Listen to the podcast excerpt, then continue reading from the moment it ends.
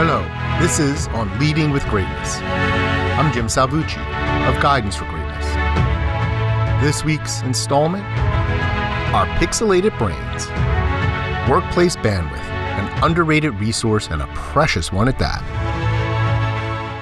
What happens when you have reached your upper limit, your capacity, your outer edge? How do great leaders prevent their people's brains from pixelating? Cia Verschelden's book, Bandwidth Recovery, explores this very topic. Verschelden aimed her book at college instructors and administrators, but it has universal application. It describes college students' psycho-emotional needs by using the analogy of bandwidth, the range of frequencies that dictate data transfer, amount, and speed. If you have ever paid for internet service, you are likely well aware of the concept, but it is worth reviewing. Internet bandwidth is a limit that cannot be exceeded. Think of how a highway can handle only a certain number of vehicles at one time, just one too many, and traffic grinds to a halt. I know you've had this experience. The trouble begins even before you reach fullness, though. On a highway, as the number of vehicles approaches the upper limits of capacity, everything starts slowing down long before it stops. So not only is there a maximum limit, but the closer you get to that limit, the harder it is to proceed. Traffic moves, yes, but only at a crawl. If there is an accident blocking a lane, then highway capacity itself drops and exacerbates the delay.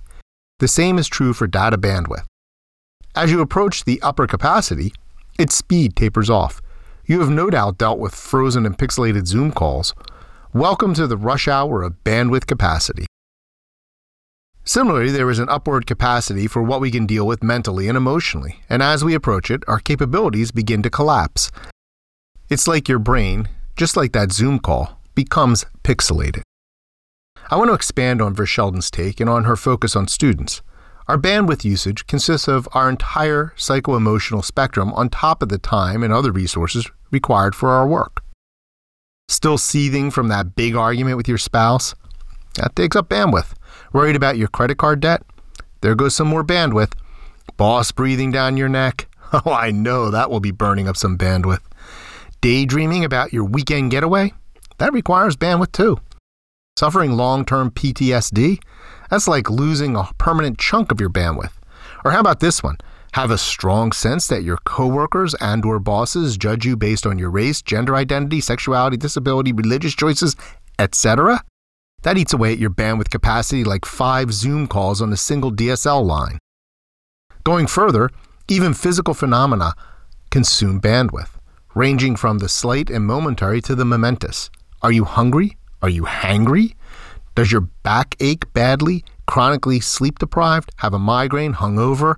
Feeling under the weather? Suffering from debilitating allergies? Find your chair horribly uncomfortable? Have been staring at the computer too long? Enduring a chronic ailment?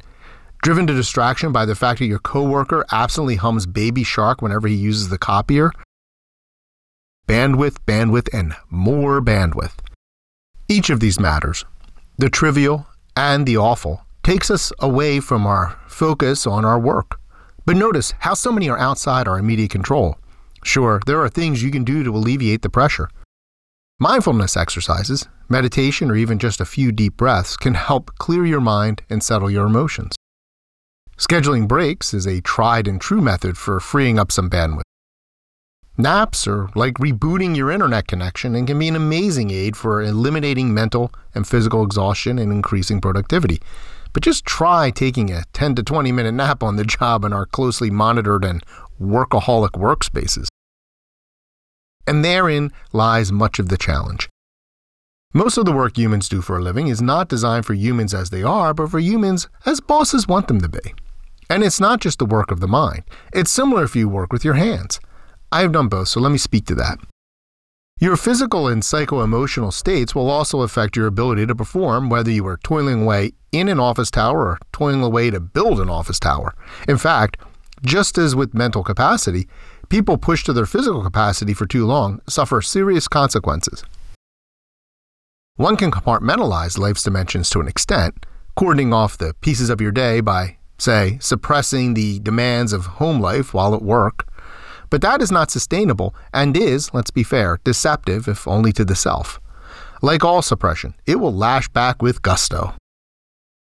The television series Severance plays off this concept. In it, employees have their work minds physically separated from their non work minds through some newfangled biotech. When they go to work, they have no memory of their outside life and no idea who they are in the wider world. The reverse is true for their non work selves.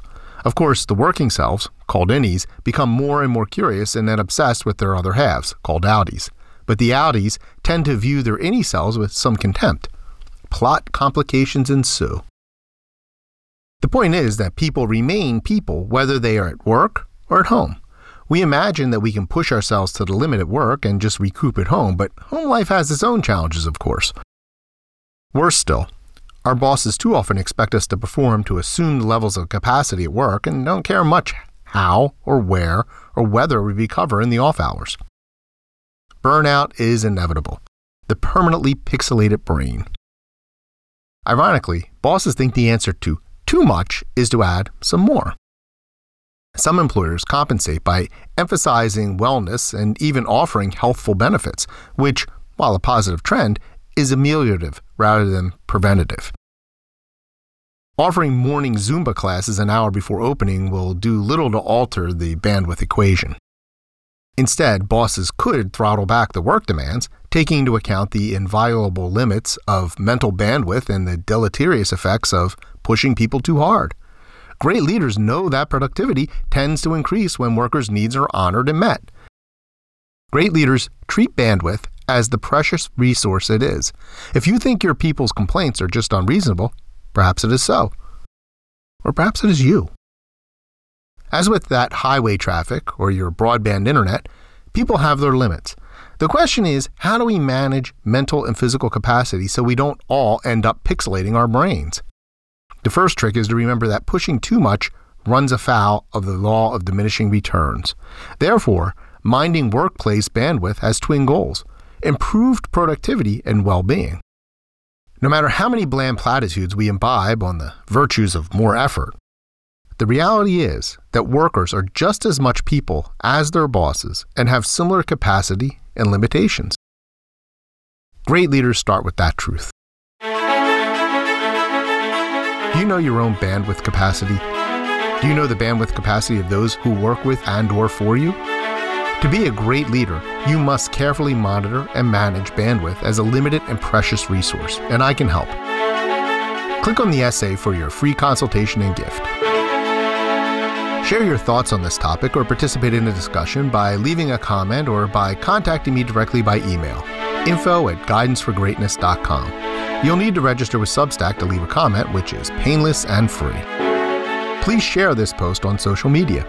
And don't forget to subscribe to have On Leading with Greatness sent weekly to your inbox. I look forward to hearing from you.